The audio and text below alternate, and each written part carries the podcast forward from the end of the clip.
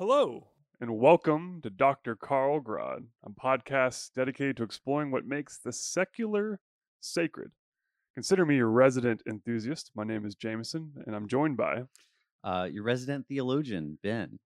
Oh, he's actually claimed it this week. It sounds good. You'd The- give me, you'd, you'd say something if I didn't. So, Well, well, yeah, I had actually had several jokes lined up, but I guess we won't have to use those today. So that's good. Let's Uh, keep those in it my says back move pocket. on right here. Actually. It says move on.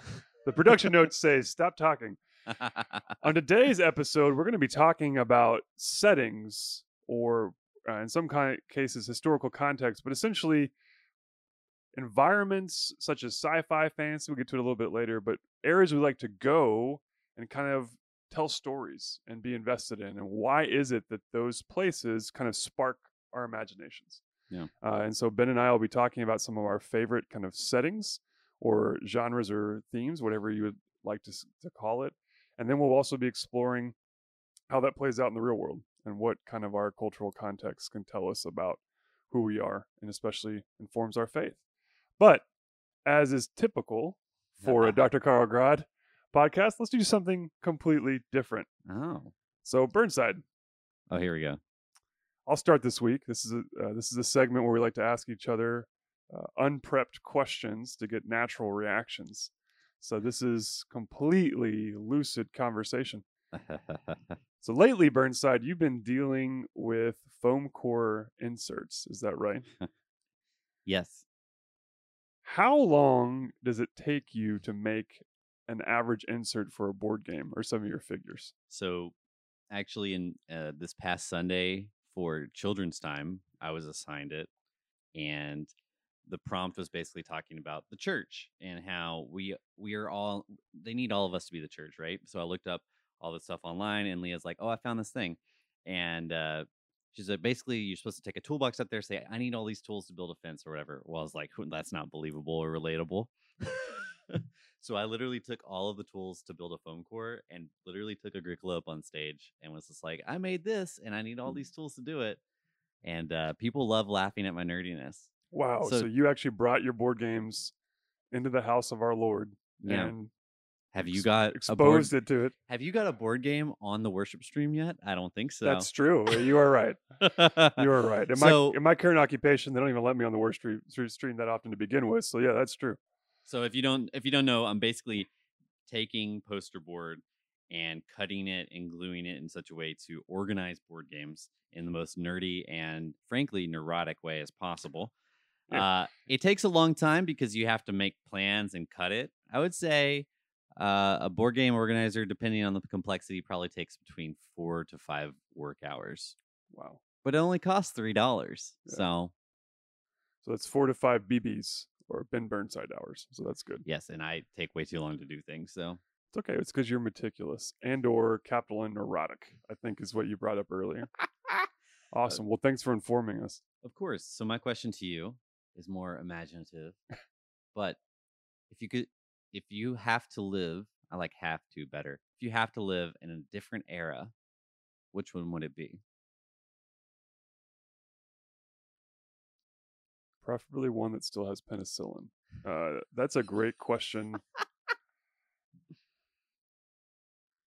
I've been a little obsessed with this uh, lately because some of the games I've been playing, but I would have to probably go with Brussels and Art Nouveau. I think it'd be really cool to be there. Was that like 1880, 1870 through the, Yeah, the end of the 1800s? Late 19th century, yeah. yeah, that would be a really fun, neat time of kind of expressive art, different kinds of architecture. Uh, the climate would be nice. Yeah. I like to think um, I could put up with the amount of fish they're probably going to eat. But the point is, Brussels. and- Preferably someone like moderately wealthy. Sure, sure. I feel like as a as a giant looking Scandinavian person, I'm already set for success in that department. But you never know what's going Yeah, on in you Brussels. probably back- have the anti-plague genes. That's true.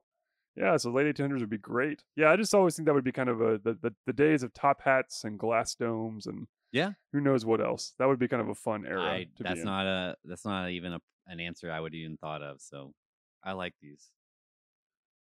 You like these questions? I like the questions. I do. So you are you complimenting yourself on your own question? No, I'm just saying this this, this little thing. Okay, that's fair enough. We need like I'm sure they have them like a box of cards with questions. Oh, they do. Questions. Yeah, you want to? They they mostly have those for relationship rebuilding. So you want me to get like a marital self help kit for us so we can pull them out and ask each other questions? People already make comparisons. Let's not Fair enough. to that. Fair enough. So um, we'll we'll have our box of touchy feely thoughts for the next podca- podcast. But uh, as we shift in kind of the main focus, I just want to reiterate today's episode is going to be talking a lot about settings, uh, and specifically settings that are kind of catalysts or sparks to our own imaginations or places that we kind of like to take a while and hear a story or kind of kind of be. Um, and so, I, Burnside, this is this was very much kind of a passion project of yours that you wanted to talk about. So I'll let you Sure. field maybe some opening remarks to kind of set the tone for what we're going to talk about.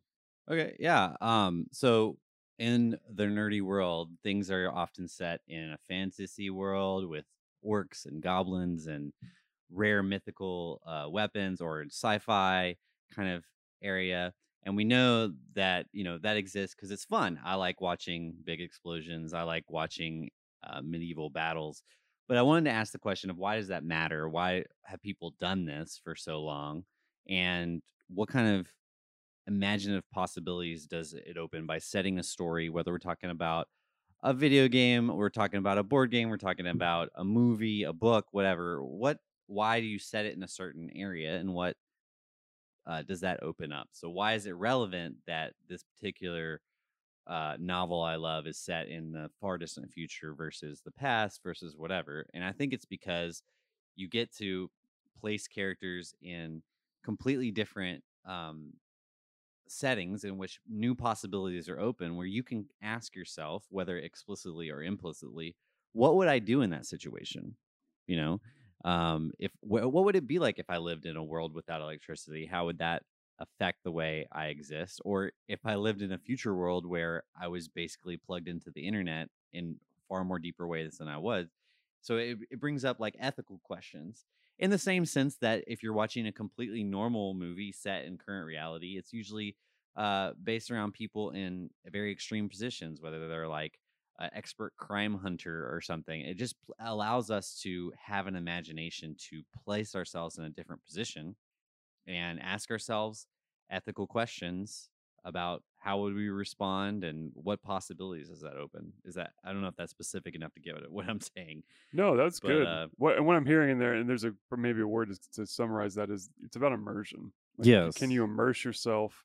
That's why sometimes I have often thought of settings also as themes, because yeah or uh, as um, as is germane to the to the month that we're in now is Halloween costumes. Can you put something on to be someone else for a little while to kind of take yeah proverbial, you know, stroll in their shoes?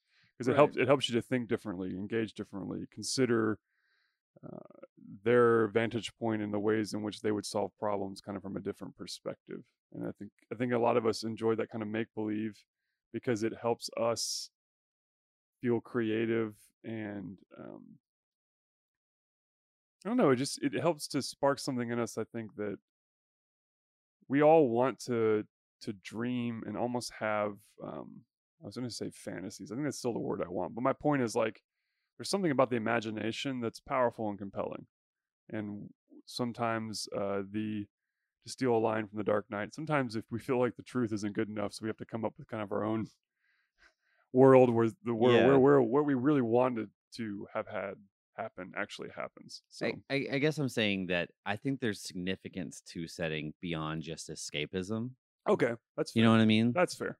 That's So. I, I think there is a way in which we transport, and I agree with you.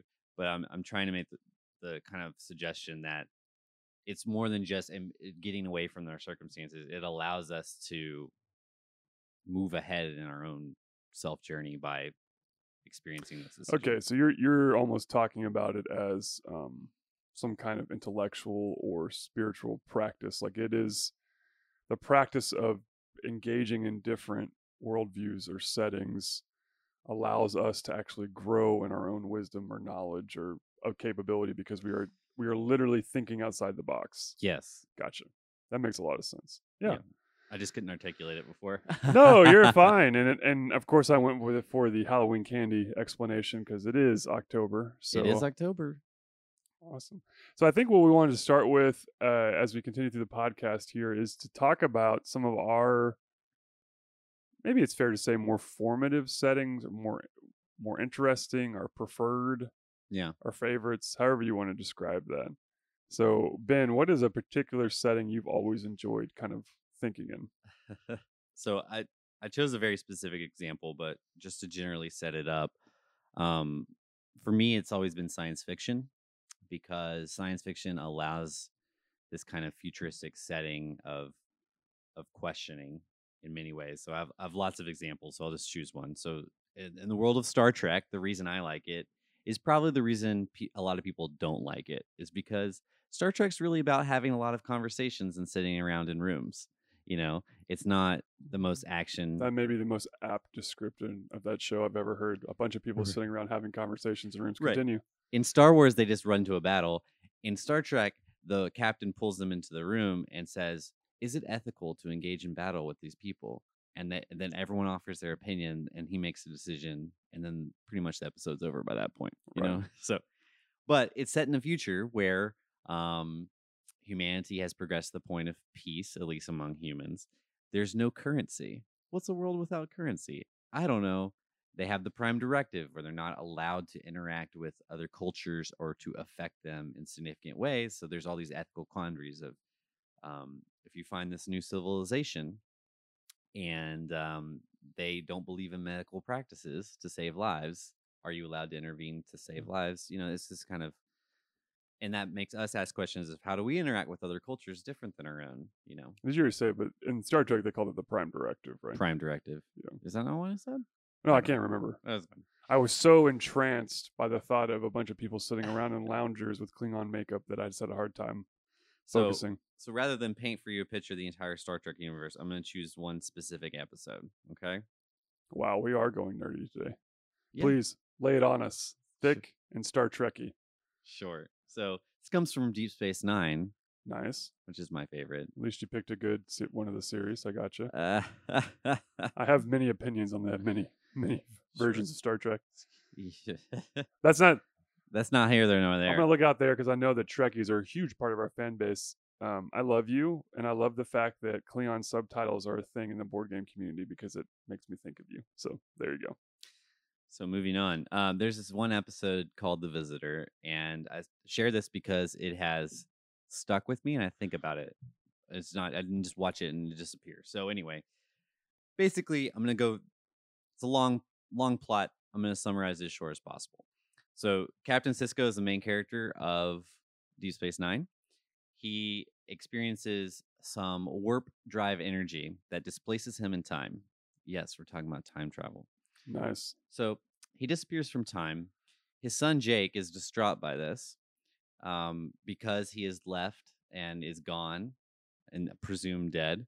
The Klingons take over the uh, the station. His son Jake moves home, becomes a famous author, gets married. All of a sudden, his dad appears in his living room. You know, after like twenty years, and he's excited to see his son has become successful and all these kinds of things. But this makes Jake realize that his father's not dead, but his father is stuck in time somehow. And so he's experiencing it as seconds, but Jake experiences gaps of years. And so this makes him become obsessed with quantum physics and time travel and all this stuff. He becomes like the world expert on this and devotes his whole life to it. But the the negative is that it ends up destroying him because he ends up getting a divorce. He ends up after writing like one of the best selling books of all time, ends up writing nothing. And all this is told from the context of him being very old and sharing this story with a young writer. Um, and so eventually he comes back, uh, and um, Sisko is very upset because his son has has wandered from his fruitful path and has become obsessed with trying to bring him back, which is not what he wanted as a father. Um, and then finally, at the very end, and at this point, Jake, his son, is, you know, eighty something years old, but he realizes that the that they the two are linked, and this is wonky science, but the two of them are linked. So the only way for him to break him out of the time warp is for him to uh, basically commit suicide. So he takes this like injection of something, so he'll die, and then that will unlock Sisko. Now, here's the reason I'm I mention all this because Sisko comes back to the private the the, the main moment when the the warp energy is coming coming at him that caused this whole plot to go in motion and dodges it because he knows it's coming. And Jake says, "Oh, that you know, how did how did you know that was coming?" And he's like, "I just I guess I just got lucky." Now, it doesn't address this in the Star Trek episode, but Sisko is the only one that has the memory of all this happening. He has watched his son live his entire life, make good decisions, then make bad decisions and his presence. So, in one way, he has to continue on with this knowledge and experience of his son living a life, dying for him to lock him out, and then go back to the present with this entire memory comp- within him, Compressed. Yeah. compressed all, and he has to carry that burden. right. Now, i- in in one sense, we don't have time travel, so we can't ac- access this. But do you just do they compartmentalize it and be like nothing that's real? But I can't imagine that. And it was also a treatment of grief because we've we've all lost people that we wish we had connection with going forward, and he did have grief, and he.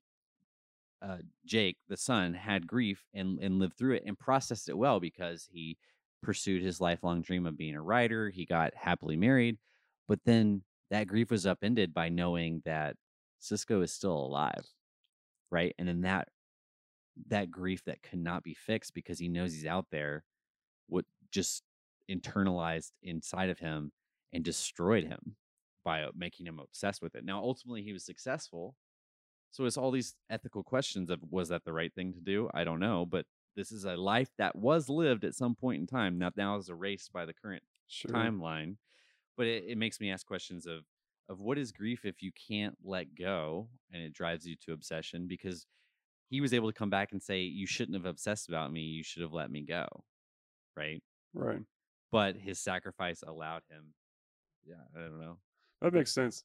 right because that's what i was thinking about is those those time travel often has a couple kind of like i think major philosophical you know through lines and the one that you're hitting on today is often with time travel you'll have this instance where some character some group of characters will have a lived reality that then is the clock is set back to normal so then they're stuck with this technically speaking they lived it but they lived it in a way where it was almost not permanent because it's been Yeah. corrected uh, they deal with this a lot in Doctor Who because he's kind of always the one that's left with like the lingering memory of what was and what can be. you and- just they don't address it really right, you just have to be like they have all those experiences right. So that's that's fascinating then because then you're saying, well, then what is the nature of grief? What is real? Can you still grieve something? You know, he's he's grieving the son that died for him essentially, but in the same way now his son is alive. So and you're 13 again at 13 again. So yeah, so you're dealing with all of the ramifications of what. and then questions of how do i parent him in such a way that he'll go down this path and not this path? right and yeah and then eh, to a lot of to to a, a big extent the burden of knowledge i think this is not something we talk about a lot but if we're all honest and we're listening to, to burnside talk about this episode we're probably like well yeah well, i want to know everything i want to have all this information but i don't think we consider the fact that having to shoulder that kind of lived experience yeah. it's also damaging for sisko because he's got to he's got to shoulder that and figure out how do i piece this out? Who do i even talk to about this? And so there's a whole grief isolation aspect right where a lot of times when we lose people we're going through a season of grief or loss like we feel like we're the only ones and we can't talk to anyone Yeah. about it. And especially in this very very literal sense like this didn't happen except to you because everyone else yeah you're like you you literally went into a a parallel reality and came back. Yeah, so are there time travel counselors and Right. with Star Trek? right yeah. Doctor who needs to show up and be like i get you bro. Time travel is a big wibbly wobbly mess you know? But that that's a really good uh yeah, it's really that- good because i and what's also interesting i hope if you're listening like i wonder how many parents out there are listening and thinking man that makes me feel something emotional. I wasn't expecting it, and Right. like I was like, oh, another time travel episode, whatever, because usually they resolve themselves Mm-hmm. just to be fun. But this one just hit me right in the feels, right which doesn't happen often. right So yeah he's a cold unfeeling individual only slightly more only slightly more or less, depending on the day, cold and unfeeling than myself. We're really, we're really awful people. Thanks for watching. uh, no, but that that and that goes right to your point about setting. Right, is that setting because of how it engages with your imagination. It, it connects with you in a different way. It kind of lured, lured. That's not a word. Lured you. I cannot say Lured. Thank you. Lured you in. I'm like apparently I can't talk today. It, it brought you in. Let's do that Okay. because you're you're used to kind of what sci-fi can offer, and then it gives you the old one-two sucker punch because Yeah. it's like it it's there's something about engaging with settings that we enjoy that almost lowers our natural defenses, hmm and then we're much more receptive to what it's saying. Yeah. Because I wonder if someone was just telling us an emotional recount of something that had actually happened in their lives, if our normal defenses would have been like, okay, this is situation. Let me go through the manners of how I treat this person. But it's almost like Sisko being a character on a TV show where you don't expect it to be real suddenly gives you a very emotional Yeah. feeling. And I think for a lot of us that watch TV, we all have those shows that connect with us in very deep and meaningful ways. I still remember a gentleman at my church that still gets choked up at the end of MASH. Yeah. But for him, it's because he also experienced the Vietnam War. And so Yeah. it's it is a there's a direct parallel between like those characters kind of Mhm. leaving the end of MASH, but also his personal experience, the, what, what he went through. And so that's I've always found that kind of interesting Yeah. For uh, as well. So, man, What is yeah. your example? I don't know, but? I don't want to share now because that's I got the feels too. I'm thinking about that. It makes me think about my my little guy at the rebel age of three, whether or not he would go into. Yeah, I'd be proud of him. He went into quantum physics and obsessed with time travel. So let's see. Uh, one of my favorite in, uh, environments uh, to kind of think. It's one of my favorite video games of all time, and now it's a cultural phenomenon that like launched entire genres of gaming. But that's that's Warcraft. So you may not be as familiar with that, but World of Warcraft is a huge wow for those. yeah, wow. know. I mean, it's so big that they went back to being basic, literally. WoW vanilla, and people have like bought it hand and fist. I mean, came out when we were in high school, so it means Yep. it's I played it right when it came out. Not for it's, it- long, it's but I did. almost it's almost old enough to have graduated high school itself by now, which is just a ridiculous thing that it's you know almost two decades old and still going very strong. And and the whole idea of WoW is it's it's essentially um, Lord of the Rings esque fantasy universe, but just with a different take on creatures and uh, minotaurs and other kinds of stuff. Tauren, I guess, is what they're called there. And the whole premise is that you have um, a group, the orcs, you know, the, the classic greenskins. Their planet is dying, so they have to leave, and they Mhm. come to um, Azeroth because they need a new place to live. But of course, there's people in Azeroth, and so this it's about all this conflict of like factions that are coming together to claim what's there. And there's what I've always liked about Warcraft, uh, other than I'm kind of a big fantasy guy, anyways, uh, uh, is that the story is always complicated. And that's one something I think fantasy has always done well. Is it typic fantasy typically revolves around like questions of honor, commitment, uh, fate. Like there's a lot of like destiny conversation, but it's essentially like this is my family lineage because you got to remember that fantasy is essentially based on a of European bloodlines. So you have a lot of like inheritance and like I, the right of kings kind of thinking. right. But then a typical fantasy conflict would be like I am the heir- I'm the heir apparent to the throne, but I feel like I no longer support the kingdom or are being pulled in a different direction. So like where does my honor or duty lie? Or Yeah. sometimes the kingdom has fallen like i'm almost more loyal to the idea of the kingdom than the actual kingdom itself so you typically have that kind of honor chivalry dynamic which i always find interesting because it's eh, it's something that i feel personally i constantly struggle with i'm definitely like a loyalty by the numbers person yeah. and so when I get stressed, that stretched, I kind of like a space to go where I can see someone else figure it out and be like, yeah, they may have a point there. Well, what can't orcs teach me? But in Warcraft specifically, I think it was one of the the first games where like I played and the bad guys aren't all bad. So we you often would look at orcs and like in Lord of the Rings, orcs are just straight up evil. I mean, they're created by Mordor to Yeah. They're like dark spawn, basically. and what you find with the orcs in Warcraft is there are some um, evil people like Gul'dan and some other folks that are kind of engaged in nefarious black magic. But at the other time, the the a lot of the clans are honestly just folks trying to survive, find a place for them for them to live. Like they're they're almost like noble barbarians that we would expect. They just happen to be green, but it doesn't matter because as humans, you look at them and you think you're going to fight. And there's also you think humans are going to be the guys on the right, but you know they Not have always. mages that are corrupt. Yeah, it's and so you had this really interlocking web of really pushed me as a young person to not just look at literally the color of someone's skin, be it green or white or pale white if you're an elf, I guess, or even uh, tree if you're a t- Bark, if, bark, if you will. Uh, skin or bark? I don't know. Skin or bark, yeah. Because it's it's more about like where is your honor and your duty. And so in the Warhammer Yeah. world, you had these cool stories of orcs and humans teaming up because they had a shared goal, a lot of complicated history, a lot of frustration that they would express, but they would unite for a specific course. And I just thought that was so cool. I'm like, oh Yeah. wow. These people are laying aside kind of their their frustration and their differences in order to accomplish a greater task. And so I've always loved uh, Warcraft and kind of that universe because I think it speaks to me in such a powerful way. I'd never really gotten to WoW, but Warcraft 3 is still one of my favorite video games Yeah. of all time. And Burnside can tell you that when we were in seminary, I moved onto his sofa and pretty much beat that and the Frozen Throne, which is the expansion, in like a week. I don't think I moved off your sofa except to go to dinner with you. Yeah, ten years after it was released. That's right. Yeah. It was awesome. It was very, it's very trendy. So you you, like Warcraft because it adds some color to the black and white world of old Yes. school fantasy. Yes. Where And it's I- just like these people are evil, these people are good. Right. And I think that not really a complaint against Lord of the Rings, but one thing about Lord of the Rings, because I love the trilogy and I get the Blu-ray extended edition, like it's awesome.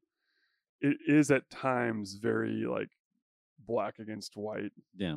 um, good against bad. And I think Warcraft does a better job of really muddying the waters. Yeah. Well, I mean, we could talk about Lord of the Rings too, but he did that intentionally to mirror the dualism No, I know. from biblical narratives. But anyway, doesn't matter. No, I agree. No, but and that's where I, that, that's what I want to say. It's not. A, I I want to be clear. I'm not knocking Lord of the Rings. no, I know. I'm But saying yeah. it has it has a different purpose, right? Like to, to to to your exact point. Is he literally? I mean, the Silmarillion and all that stuff is literally to take biblical concepts and weave them into a fantasy Yeah, because it's that. ridiculous to think that there's a town full of people where they're all just evil, doing evil stuff all day long. You know, Right. that's that's Lord of the Rings. They're Right. evil towns and good. Yeah, Right. Um, Yeah, so- e- evil nations and good nations, and and, and C.S. Lewis, C.S. Lewis to some extent almost bridges this, but he has you know there are bad bad kingdoms and good kingdoms because it yeah, it that in itself, and, I, and again, as I feel like I'm overcompensating now, but that is a storytelling dynamic. I I think it's powerful. Just Yeah. for me, I wasn't knocking it. In right? But I think for me, I had I was used to that, and what Warcraft put forward was a much more convoluted.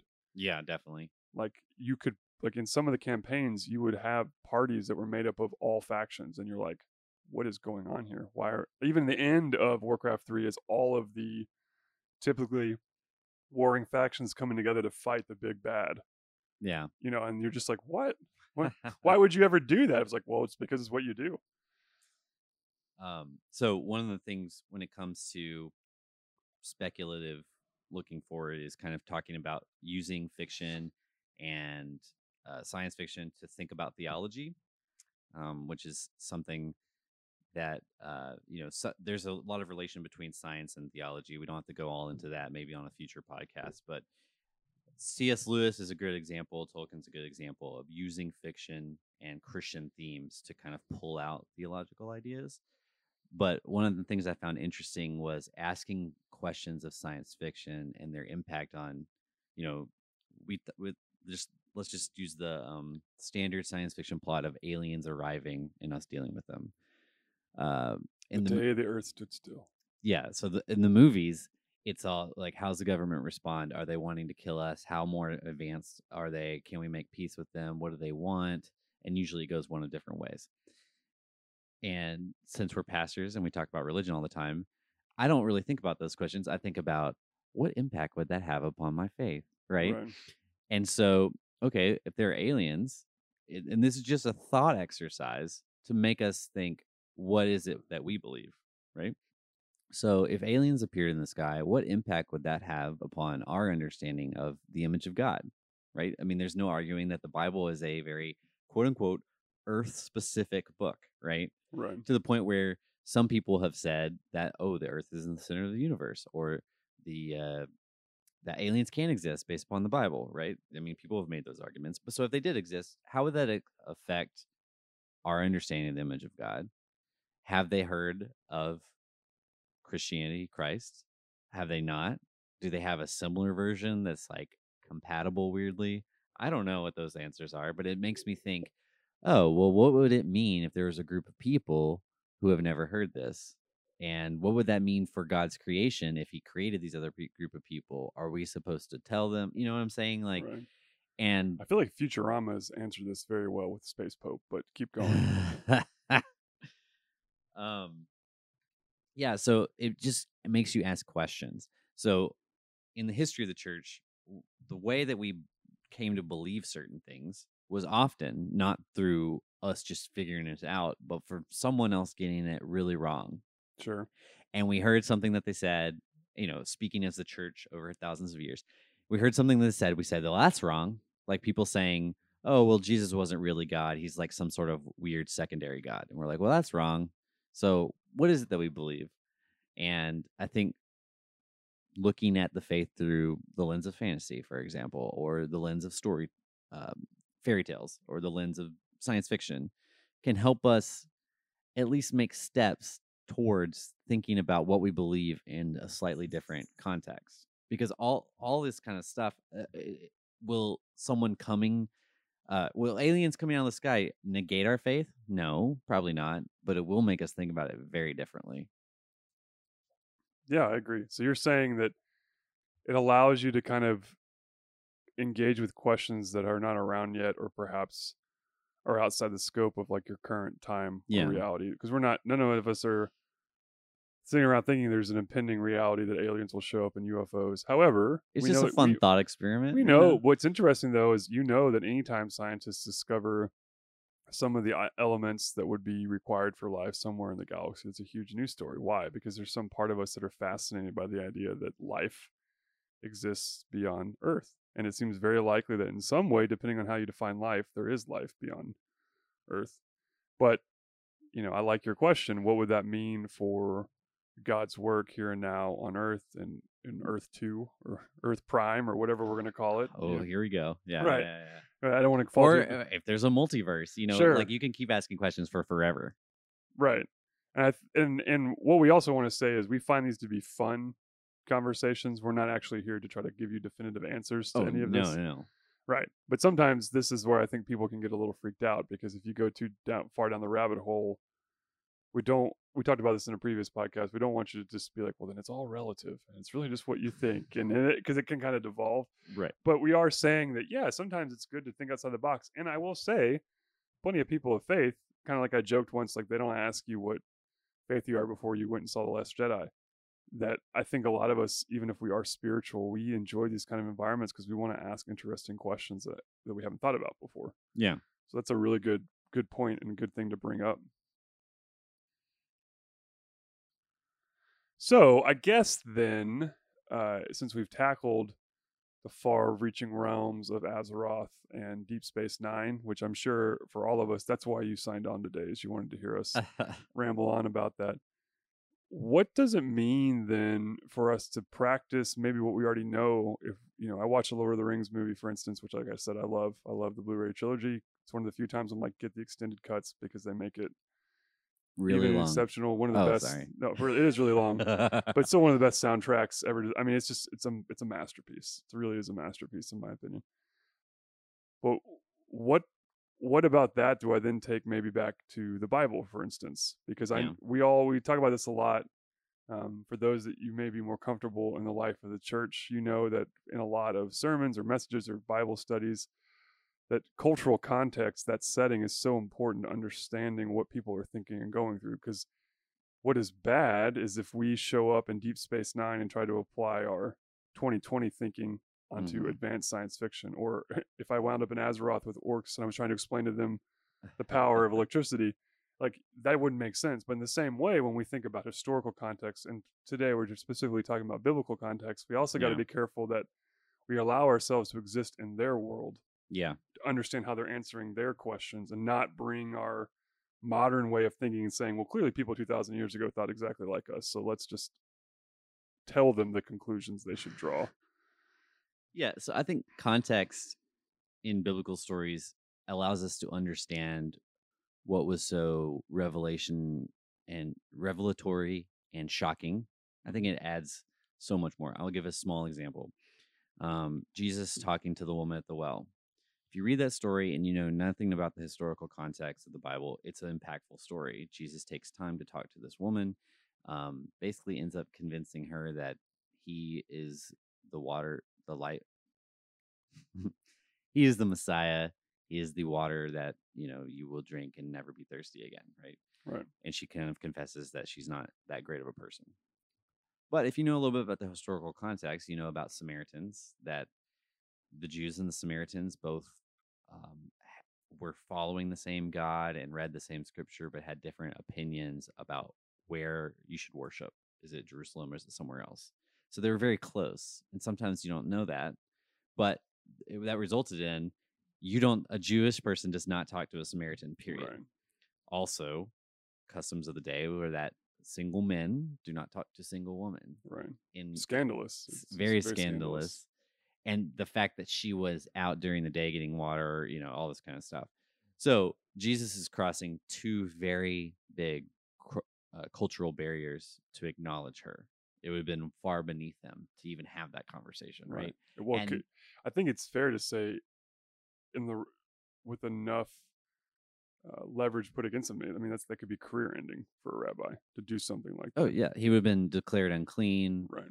scandalous. I mean, uh, ultimately that's what got him killed because he ate with sinners, you know. But um, having that little bit of extra extra historical context, which is not explicit, but you know you can figure it out pretty quickly from the Bible, Mhm. just gives you a, a lens. And every story that you know we preach or that we investigate, we go, oh well, you know, here's a little bit about the ancient world that can help us understand it. And that doesn't mean it, it limits it to that historical context, but we gain extra meaning, meaning like Jesus was willing to cross any cultural barriers or implied social barriers. Well, we have those today. It's not talking to women in public. Sure. You know, we don't have Samaritans next to us in America. But what are our social barriers and would Jesus cross them? You know? So I think context allows us to connect better in the present today in the same way that we've been talking about with nerdy things. Yes, and I think one thing that you hit on that is good for us to remember is when we tell stories, we're already assuming something about the context because we know them. So if I say an Aggie walks into a bar in Austin, Yeah. there's already something in that where you know, well, Aggies and T-Sips, they kind of have this love-hate kind of friendly college rivalry. Like there's something to that story already. You are assuming something. A thousand years from now, for someone to read that story and says an Aggie walks into We'll need a footnote bar, like yeah, Bibles. yeah, and in Austin, they're like, "What's?" That you'd either glance over that that wouldn't matter, and so that's one thing we need to be careful of whenever we read really any historical document, especially the Bible. Is you really want to make sure you understand what what the hearer of that story would have known is obvious because we are not them, and we were going to miss, especially the cultural sensitivities. I mean, it's even different from forty years ago. I mean, my Yeah. my grandmother, my mom, sometimes feel differently about things than I do because they have a whole different understanding of what that word meant or what that you know situation included.